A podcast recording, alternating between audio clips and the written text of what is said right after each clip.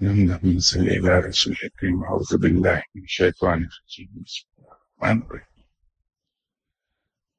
السلام علیکم خواتین حضرات۔ کل اس کے موقع پر دعا سے قبل جو گفتگو ہوئی، اس میں میں یہ گزارش کر رہا تھا کہ ہمارے اندر جو انا ہے، اس کو نکال لینا چاہیے۔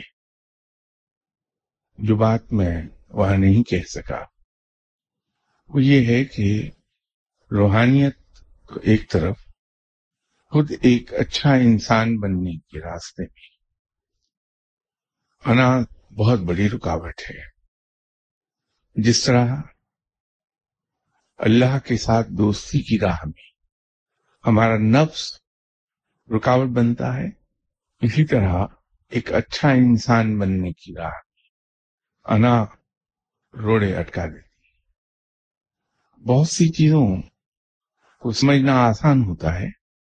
ان کو حل کر لینا بھی بہت آسان ہوتا ہے۔ لیکن ہماری نگاہ ان سامنے کی چیزوں پر جاتی نہیں۔ یہ بالکل اس طرح سے ہے کہ اگر ہم یہ سمجھیں کہ کوئی چیز بہت دور ہے، تو ہم اسے دور اف پر تلاش کرتے ہیں۔ لیکن اس پروسیس میں جو چیزیں ہمارے قدموں کے پاس ہی پڑی ہوتی ہیں وہ ہمیں دکھائی نہیں دیتی کیونکہ ہمارا فوکس دور افق پر ہوتا ہے۔ بالکل اسی طرح ہماری زندگی میں وہ معاملات جو بالکل ہماری آنکھوں کے سامنے ہوتے ہیں، اسے ہم دیکھ نہیں پاتے بلکہ اس کے برعکس۔ مختلف چیزوں کا حل ہم مشکل راہوں میں تلاش کرتے ہیں، تو آسان چیزوں پر نظر نہیں جاتی۔ انا کا مسئلہ بھی کچھ ایسا ہی ہے۔ بڑا سادہ حال ہے اس کا۔ کہ اگر ہم یہ سوچیں کہ ہمارے دو دوست ہیں، ایک دوست ذرا ذرا سی بات پہ ناراض ہو جاتی۔ ہیں میں آیا تھا، آپ نے کھڑے ہو کر میرا استقبال نہیں کیا۔ میں آیا تھا، آپ نے بیٹھے بیٹھے کرسی میں مجھ سے ہاتھ ملا لیا۔ میں آیا اور آپ نے مجھے کھانا نہیں کھلایا۔ اور اگر کھانا کھلایا تو اس میں تکلف کا آنسر نہیں تھا۔ میں نے آپ کو ٹیلی فون کیا، آپ نے مجھے کال ہی ریٹرن نہیں کی، اس لیے میں آپ سے بات نہیں کرتا، میں ناراض ہوں، آپ پرواہ نہیں کرتے میری۔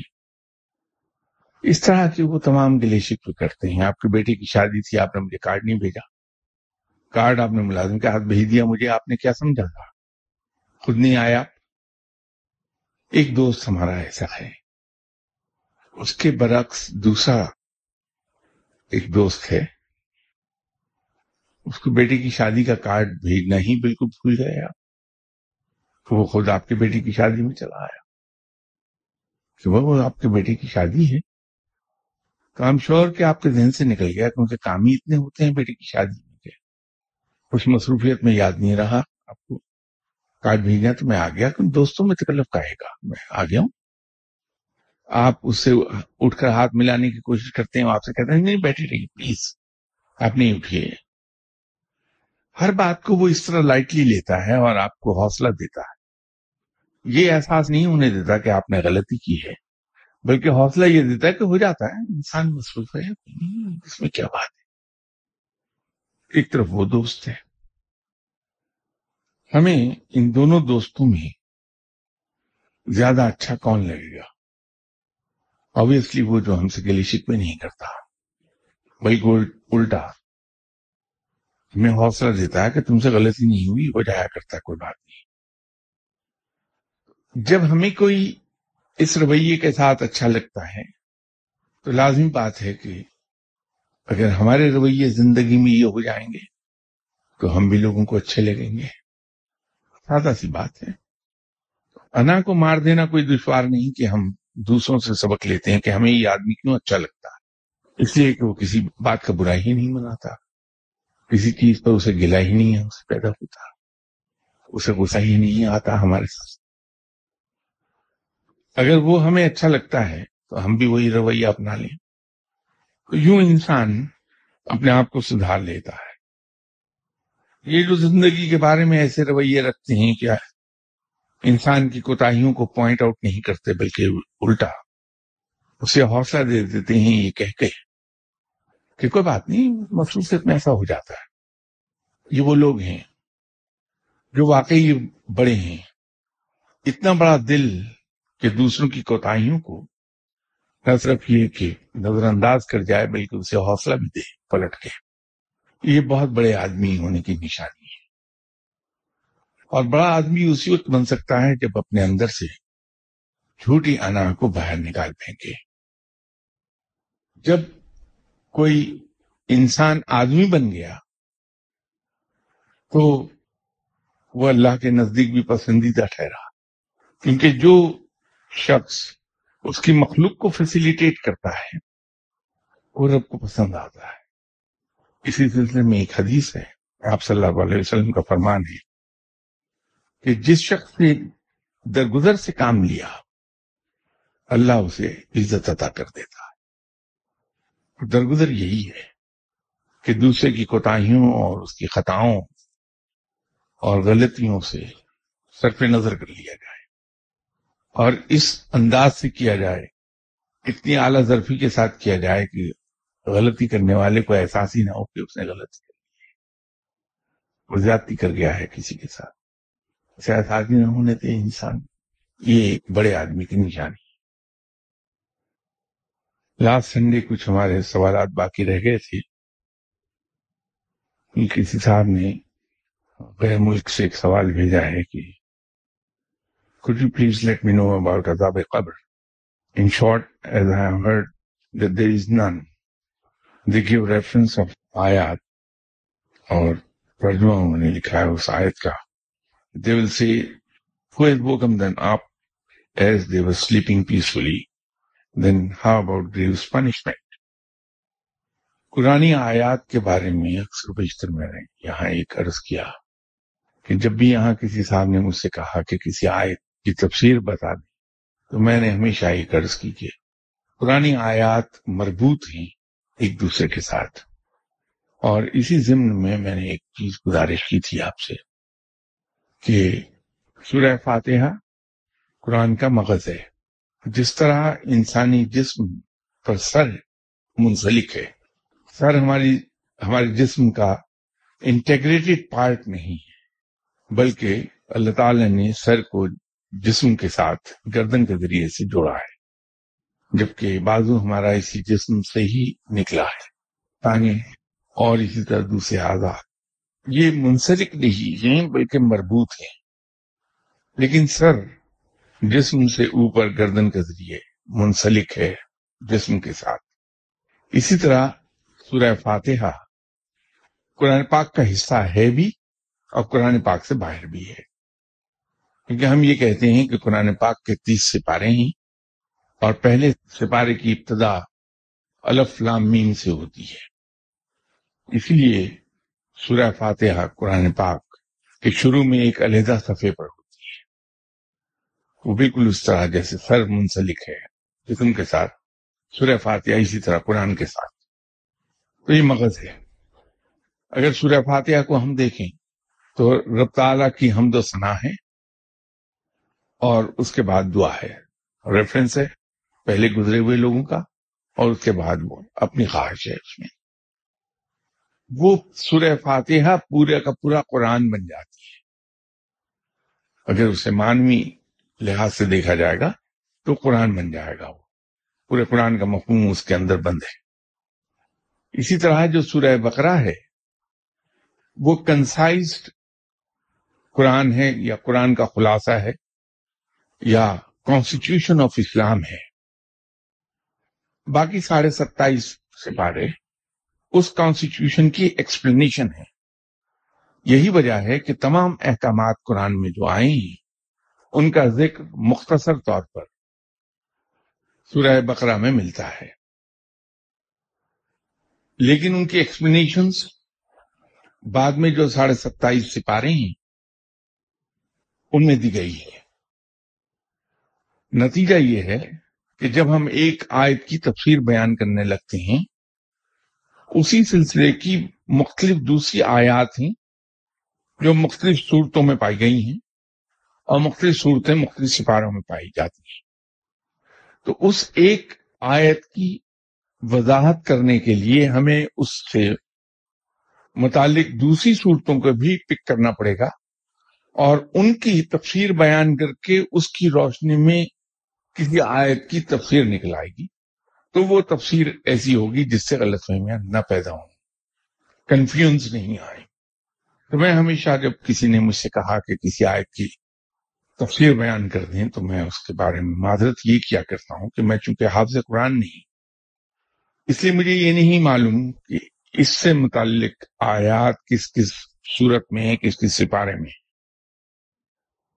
قرآن ایسی چیز ہے جس کے بارے میں انسان کو بہت محتاط رہنا چاہیے۔ وہاں تو زیر اور زبر کی غلطی کی بھی گنجائش نہیں۔ ہے کہا جائے کہ آدمی یہ بڑی غلطی کر جائے کہ یہ آیت فلاں صورت کا حصہ ہے، نو، وہ نہ ہو۔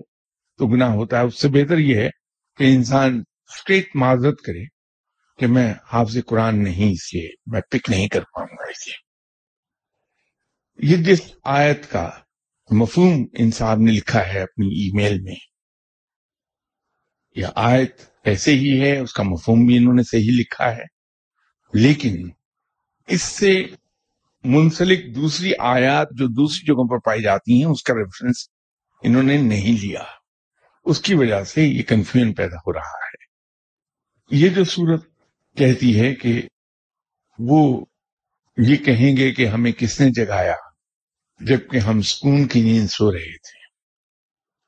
وہ صرف اس ایک آیت کو لے رہے ہیں۔ اس سے پہلی آیت انہوں نے نہیں پڑھی۔ اس کے ساتھ بھی ایک اور آیت بھی منسلک ہے۔ عذاب قبر مرنے کے فوراً بعد شروع ہو جاتا ہے۔ جب کوئی مردہ سپرد زمین ہوا، چند گھنٹوں کے اندر اندر اس کا حساب کتاب شروع ہو جاتا ہے۔ تو وہ عذاب قبر ہے۔ جب وہ حساب کتاب ہو چکا ہوتا ہے، ایک روایت کے مطابق عام طور پر وہ تین دن لگتے ہیں۔ تین دن میں مکمل ہو جاتا ہے۔ تو اس کے بعد مردہ سکون کی نیند سو جاتا ہے۔ جس کو یہ آیت ریفر کرتی ہے وہ ہے یوم حساب پر جگائے جانے کا۔ کہ یوم حساب پر اٹھائے جائیں گے اور ان کے امالنا میں ان کو ہاتھوں میں دے دیے جائیں گے اور ان کا حساب لیا جائے گا سب کا۔ یہ اس کو ریفر کرتی ہے، یہ عذاب قبر سے اس کا تعلق نہیں ہے۔ کیا قبر کا حساب کتاب ہو جانے کے بعد کے معاملات کو ظاہر کر رہی ہے۔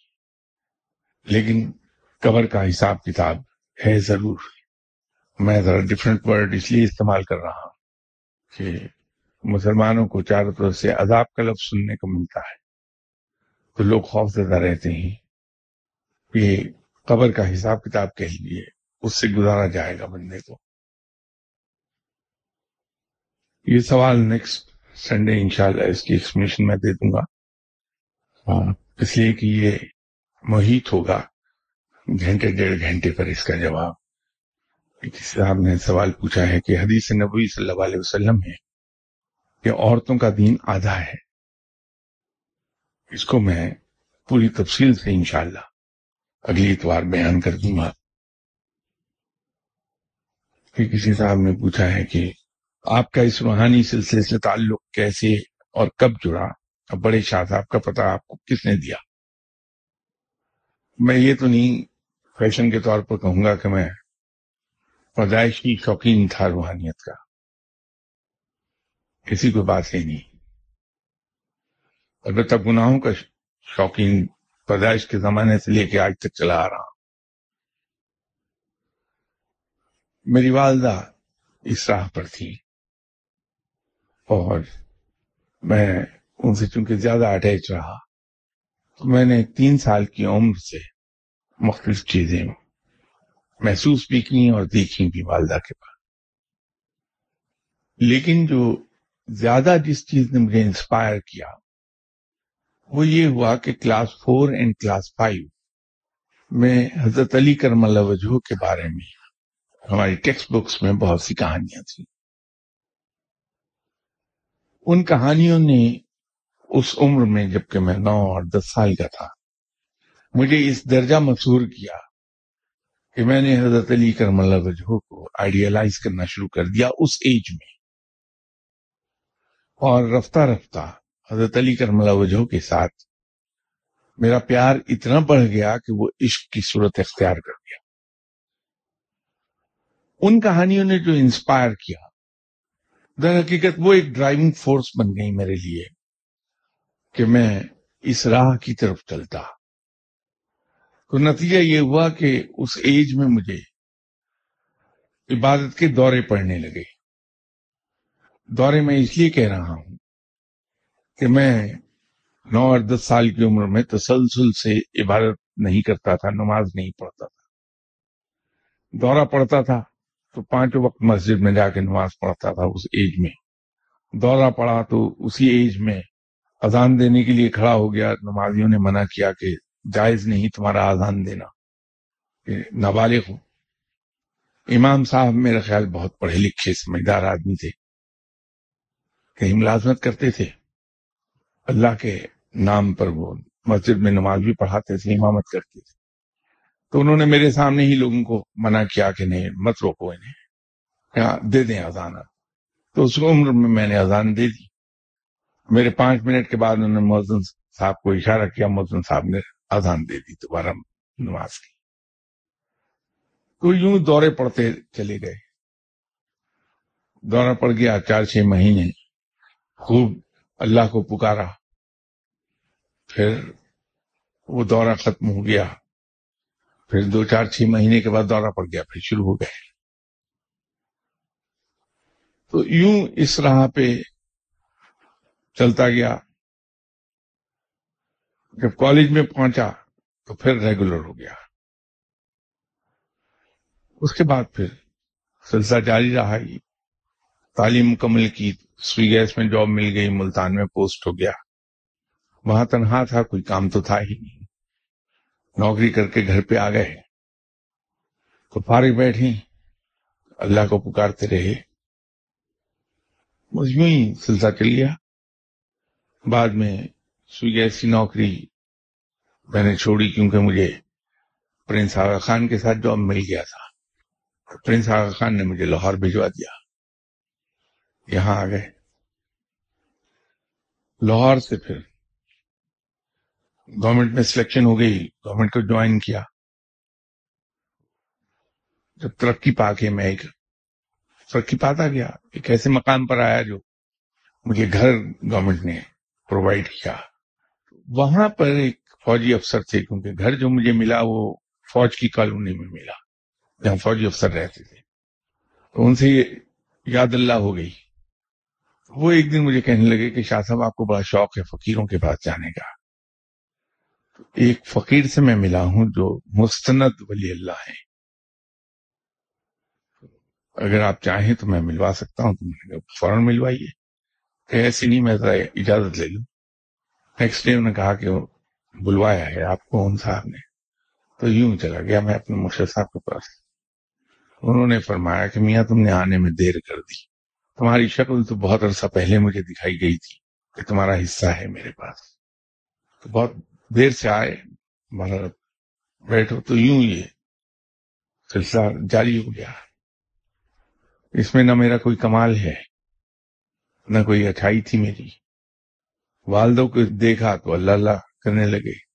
حضرت علی کرم اللہ وجہ کی کہانیاں پڑھی تو اس راہ پہ چل نکلے۔ نہ اپنے ارادے کو دخل، نہ اپنے خواہش کو دخل۔ وہ انسپائر کر دیا حضرت علی کرم اللہ وجہ ادھر کو چل پڑے۔ اور وہ محبت اور وہ عشق حضرت علی کرم وجہ کے ساتھ آج بھی میرا قائم و دائم ہے۔ بس ایک تبدیلی آئی۔ کہ گزشتہ کچھ سالوں میں بغیر کسی کانشیس ایفرٹ کے میں حضرت امام حسین رضی اللہ تعالی عنہ کی طرف زیادہ راغب ہو گیا۔ وہ تبدیلی کیا ہے مجھے نہیں معلوم۔ کیوں گیا ادھر کو یہ بھی نہیں پتا مجھے۔ لیکن ادھر بہت راغب ہو گیا۔ میں یہ تمام سفر ہے میرا اس راہ کا۔ لیکن ایک چیز میں ضرور واضح کر دوں آپ یہ باتیں سننے کے بعد یہ مت سوچیے گا کہ میں کوئی نیک انسان ہوں۔ قطن نہیں۔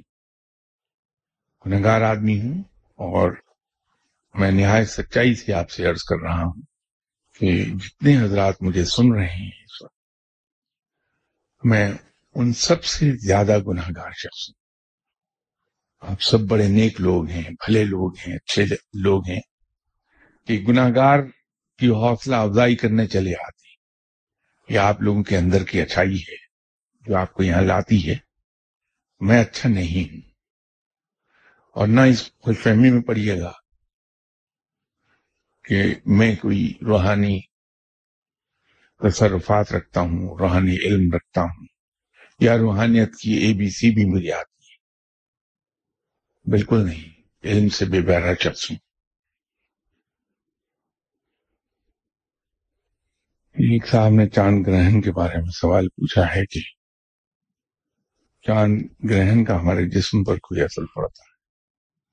خصوصاً پریگنینسی میں کہا جاتا ہے کہ میاں بیوی دونوں کام کاج چھوڑ دیں اور کمرے میں بیٹھ جائیں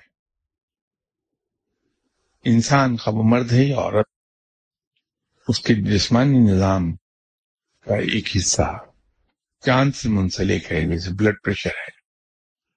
یہ لینر سسٹم کے ساتھ منسلک ہے۔ خواتین کا ریپروڈکشن سائیکل چاند کے ساتھ منسلک ہے۔ آپ سب اچھی طرح جانتے ہیں کہ سورج میں الٹرا وائلٹ شوائیں ہوتی ہیں اور اوزون کی لیئر سے گزرتی ہیں، تو اوزون کی لیئر جو زمین کے چاروں طرف قائم ہے، آج کل کینیڈا کے این اوپر اس میں ایک شگاف ہوا ہے۔ وہ اوزون کی لیئر الٹرا وائلٹ شوؤں کو فلٹر کر لیتی ہے۔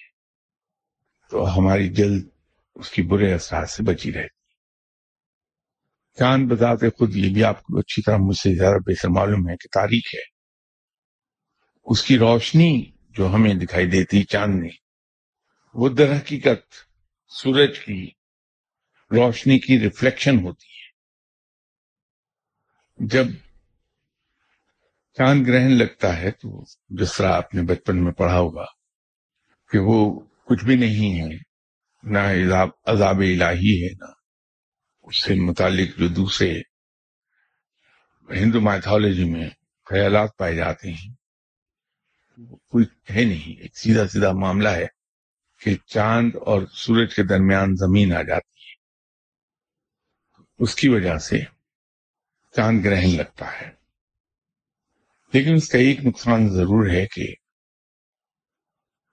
الٹرا وائلٹ ریز یا اسی طرح کی دوسری ریز جو نقصان دہ ہیں، وہ ریفلیکٹ ہوتی ہیں اور بعض اوقات نقصان ہو جاتا ہے۔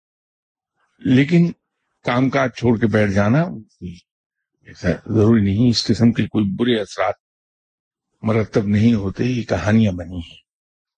اگر کسی کے سر میں ایک دو لٹیں گرے ہیئر کی آ گئیں وہ چاند گرہن لگا تھا یا سورج گرہن لگا تھا تو خاتون جن دنوں کنسیو کیے ہوئی تھی۔ وہ اس حالت میں باہر آ گئی تو اس کا اثر ہے بالکل نہیں۔ میڈیکل سائنس اس کو تسلیم نہیں کرتی ہے۔ البتہ جو سورج کا گرہن ہے، وہ آنکھوں کے لیے بہت نقصان دہ ہے۔ اس سے بچنا چاہیے کہ اسے نیکڈ آئی سے ہم نہ دیکھیں۔ ادروائز انسان کے بلائنڈ ہونے کا خدشہ ہوتا ہے۔ اب یہ کسی صاحب نے لکھا ہے، لیکن ایک تو کلیئر نہیں لکھا جو پڑھا نہیں جا رہا مجھ سے۔ دوسرا اس کو کوشش کر کے ایک حد تک تو پڑھا ہے میں نے، لیکن سوال واضح نہیں ہے۔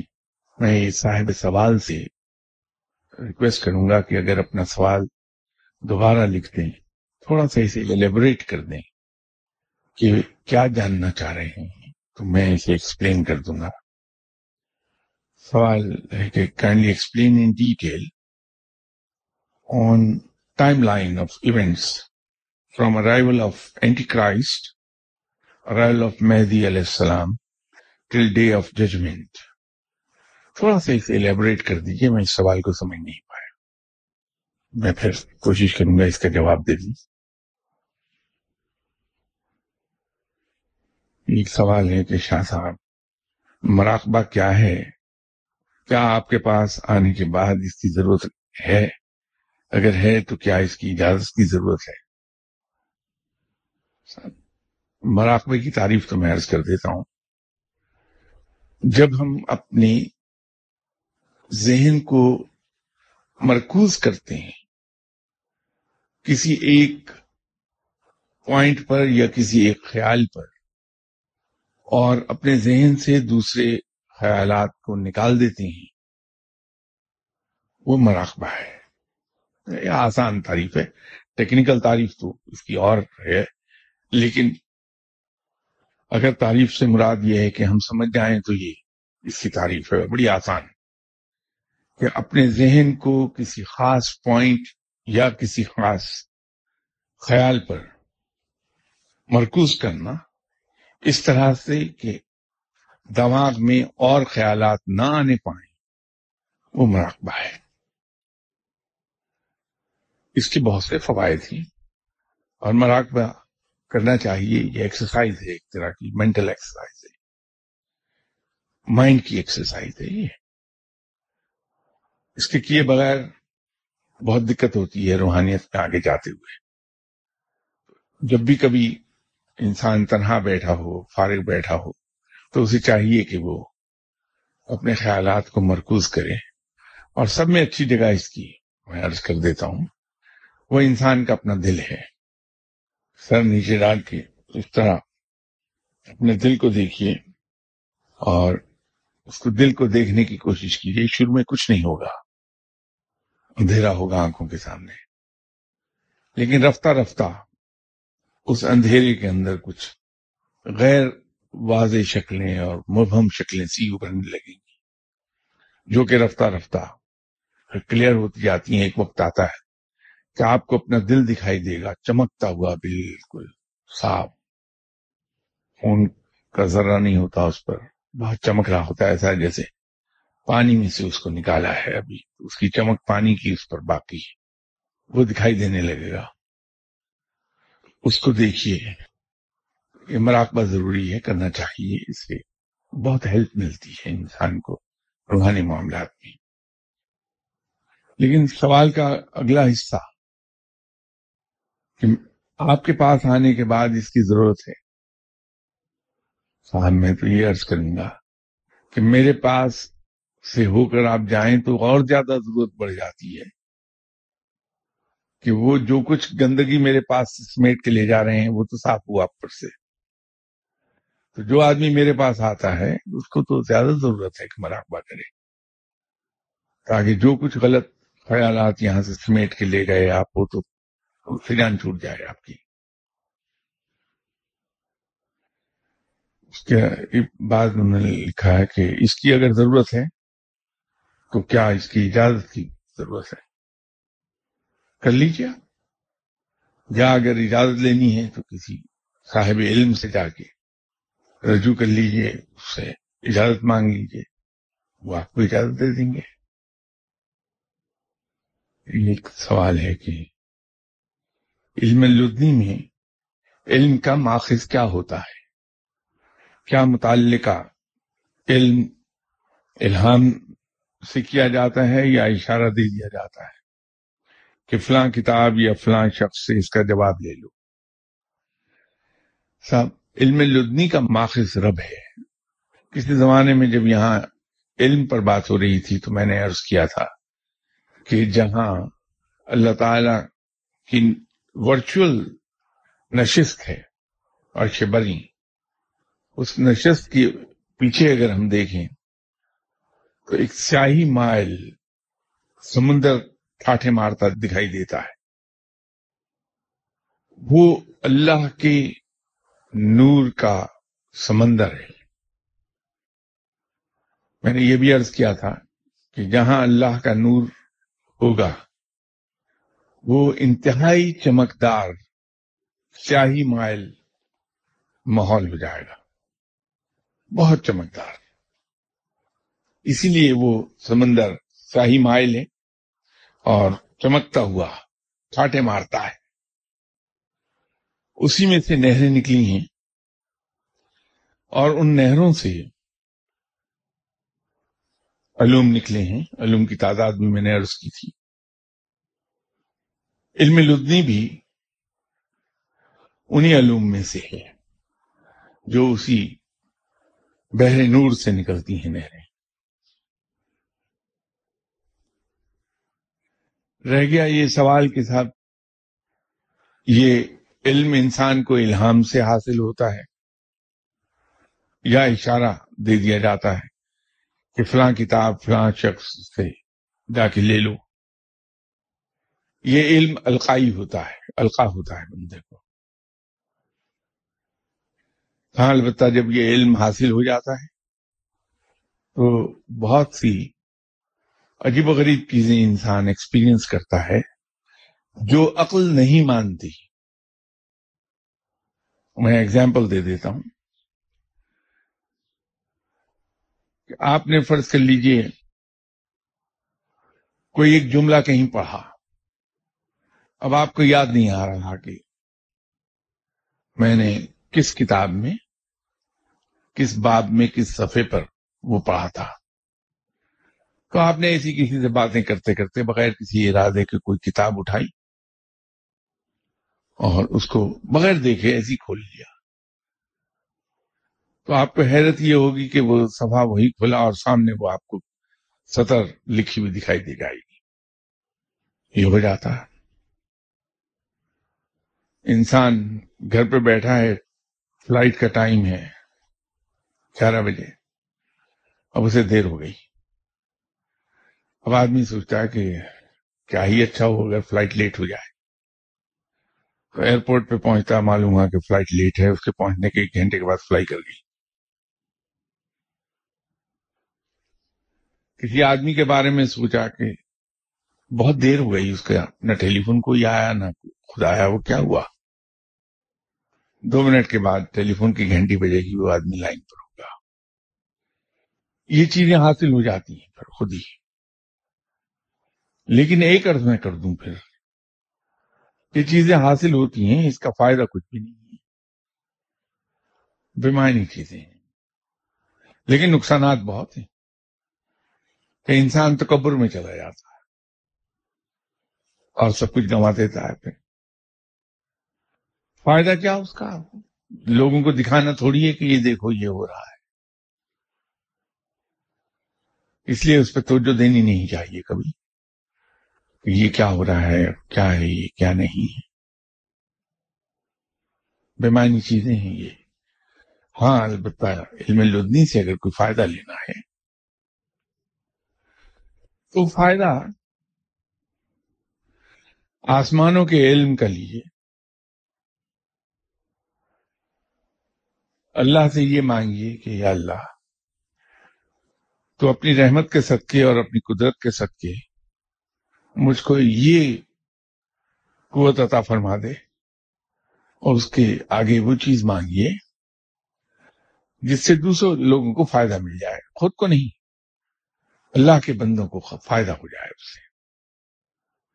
مثلا عبادت کے دوران ہلکا ہوتا ہے کہ کیا چاہیے؟ آدمی آرام سے مانگ لیتا ہے کہ یا بانی تعالیٰ، مجھ پہ یہ مہربانی کر دے۔ تو مجھے یہ صلاحیت بخش دے کہ میں کینسر کے مریضوں کو دم کر دیا کروں، وہ ٹھیک ہو جائے کہ نہیں؟ اب اپنے لیے تو تکلیف ہے کہ وہ لائنیں لگی رہیں گی مریضوں کی آپ کے پاس۔ تو زندگی میں جو وقت آپ کو میسر ہے، اس کا ایک بڑا حصہ۔ بلکہ خدا کے لیے تفویض کر دینا پڑے گا آپ کو۔ پلے سے دوائیں دینے لگتا ہے آدمی۔ لیکن دوسروں کا بھلا ہو جائے گا۔ لیکن یہ بھی میں عرض کر دوں کہ دوسروں کا بھلا نہیں کر رہے آپ۔ انسان انڈائریکٹلی اپنا ہی بھلا کر رہا ہوتا ہے۔ کیونکہ یہ اللہ کا وعدہ ہے کہ تم میرے بندوں کے کام کرو، تمہارے کام میں کر دوں گا۔ تو جب انسان اللہ کے بندوں کی اس طرح خدمت کرتا ہے، تو رب تعالیٰ اس کو لک آفٹر کرنے لگتا ہے۔ تو فائدہ تو پھر اپنا ہی ہو گیا۔ تو علم لدنی حاصل کر کے یہ فائدے لیں۔ نہ کہ یہ کھیل تماشی اور شوبدہ بازی اور مزاری کیسے کرتب کہ صاحب یہ ہو گیا، یہ لے لیجیے یہ ہو گیا۔ اس کا کوئی فائدہ نہیں ہے، بیکار ہے چیز۔ مجھے احساس ہے کہ جب تک آدمی کے پاس وہ ہوتی نہیں تو وہ بڑا آدمی کو اٹریکٹ کرتی ہے فیسینیٹ ہوتا آدمی. واہ، کیا بات ہے، یہ مجھے مل جائے. اور جب وہ مل جاتی ہیں تو اس کی حیثیت، مداری کے شبدوں سے زیادہ رہتی ہی نہیں. بیکار.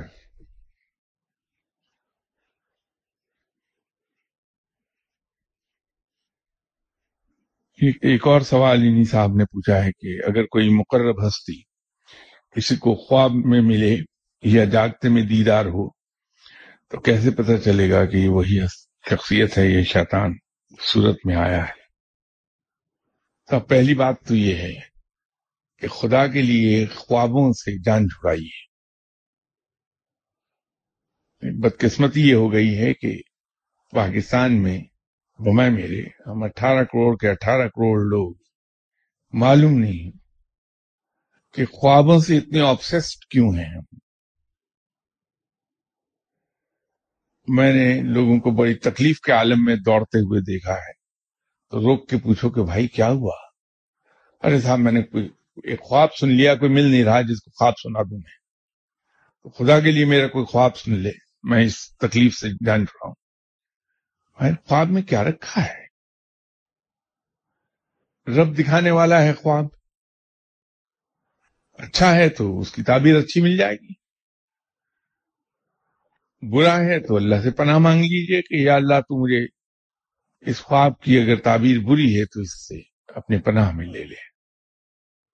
کسا ختم ہو گیا۔ آدمی اگنور کر دیتا خواب کو۔ مقرب ہستی مل جائے خواب میں تو کیا ہو جائے گا؟ ہاں اگر آپ صلی اللہ علیہ وسلم یا کوئی اور پیغمبر ملے تو ایک بات بھی ہے۔ وہ تو انتہائی خوش نصیبی ہے انسان کی۔ لیکن اگر کسی اور شخص کو دیکھیں تو کیا؟ میں تو آپ سے یہ عرض کروں گا کہ خدا کے لیے کہ خوابوں سے جان چھڑا لیجیے۔ اچھا ہے، اللہ کا شکر ادا کیجیے کہ یا اللہ اگر اس کی تعبیر اچھی ہے، تیرا شکر ہے، یہ خواب دکھا دیا تم نے۔ برا خواب ہے۔ تو اللہ سے عرض کر دیجیے کہ یا اللہ، اگر اس خواب کی تعبیر فیوریبل نہیں ہے، تو میں تجھ سے تیری پناہ مانگتا ہوں۔ مجھے اپنی پناہ میں لے لیے اور ان سے محفوظ رکھ۔ بات ختم ہو گئی۔ سادہ سا نسخہ ہے۔ اس سے آپ کے اندر اپنے رب پر اعتماد آئے گا۔ اسی اعتماد کی کمی ہے جو ہم خوابوں سے ڈرتے ہیں۔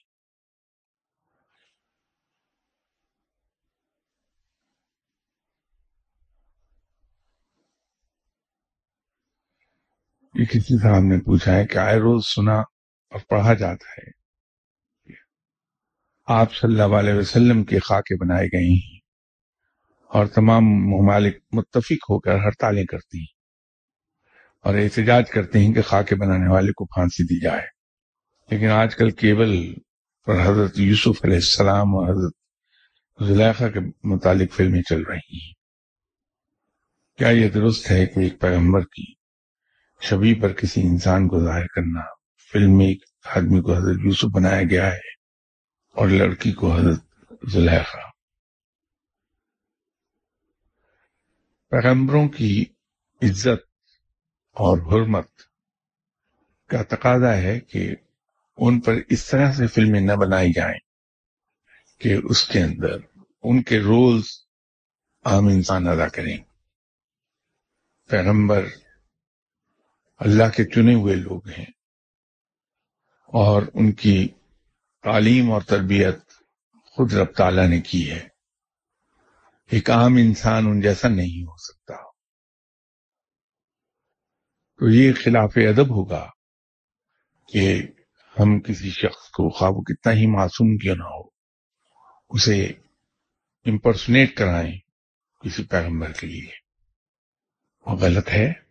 خلاف ادب ہے، توہین ہے، اور اس کی اللہ سزا ضرور دیتا ہے۔ پیغمبر حضرت یوسف علیہ السلام ہوں یا حضرت عیسیٰ علیہ السلام یا حضرت موسیٰ علیہ السلام، کوئی بھی پیغمبر ہوں، مسلمانوں کے لیے سبھی پیغمبر قابل احترام ہیں۔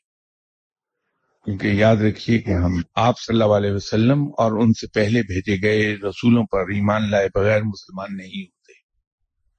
یہ ہمارے ایمان کا حصہ ہے کہ وہ پیغمبر جو آپ صلی اللہ علیہ وسلم سے پہلے تشریف لائے اور وہ کتابیں جو قرآن سے پہلے اتاری گئیں، وہ سب سچی ہیں۔ اللہ کے سچے رسول سے وہ کتابیں اللہ کی کتابیں ہیں۔ اسی طرح آپ صلی اللہ علیہ وسلم اللہ کے سچے رسول، آخری نبی الزماں ہیں اور قرآن پاک اللہ ہی کی بھیجی ہوئی کتاب ہے، اللہ کی نازل کی ہوئی کتاب ہے جو آپ صلی اللہ علیہ وسلم پر نازل ہوئی ہے۔ یہ ایمان ہے ہر مسلمان کا۔ تو ہمارے لیے واجب التعظیم ہے تمام پیغمبر۔ ہم یہ نہیں سوچ سکتے کہ یہ پیغمبر فلاں قوم کے ہیں۔ ہمارے بھی پیغمبر ہیں۔ ہمارے بھی راہبر ہیں وہ۔ تو یہ خلاف ادب ہے کسی پیغمبر کو اس طرح امپرسنیٹ کرانا۔ مجدوب کی پہچان کیا ہے؟ بظاہر تو مقبوط الحواس دکھائی دیتا ہے۔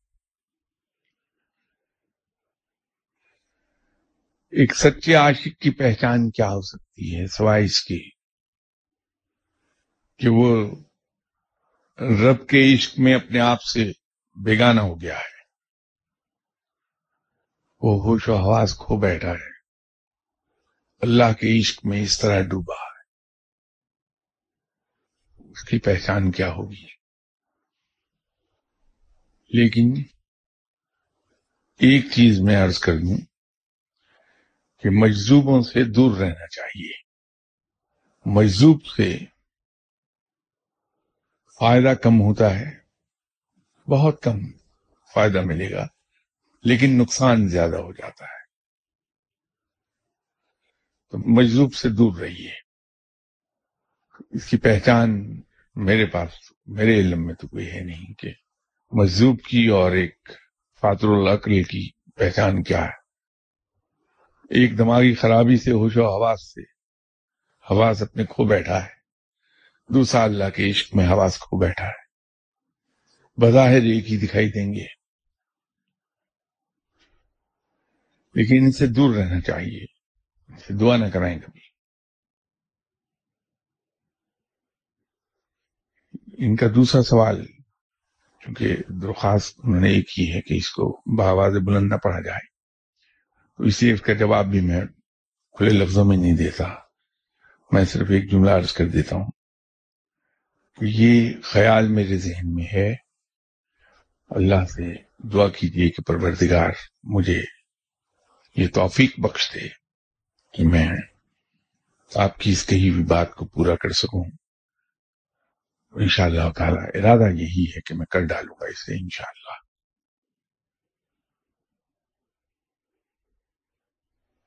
یہ سوال ابھی مہینہ ڈیڑھ مہینہ پہلے کسی نے کیا تھا۔ میری گزارش یہ ہوگی کہ پچھلے لیکچرز جو آٹھ دس گزرے ہیں انہیں دیکھ لیں۔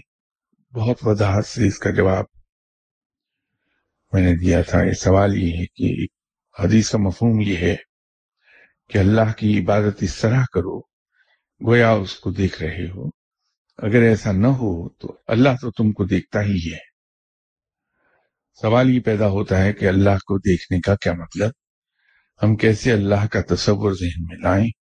اس سے متعلق ایک اور سوال، کیا نماز کے اندر حضور کی کیفیت بن سکتی ہے؟ یہ غالباً ابھی چھ سات سنڈیز پہلے یہی سوال آیا تھا۔ اس کا جواب میں نے دیا تھا۔ کافی تفصیل سے ہے۔ اگر آپ ان لیکچرز کو دیکھ لیں تو اس میں جواب مل جائے گا۔ ایک شیر کا مصرع ہے۔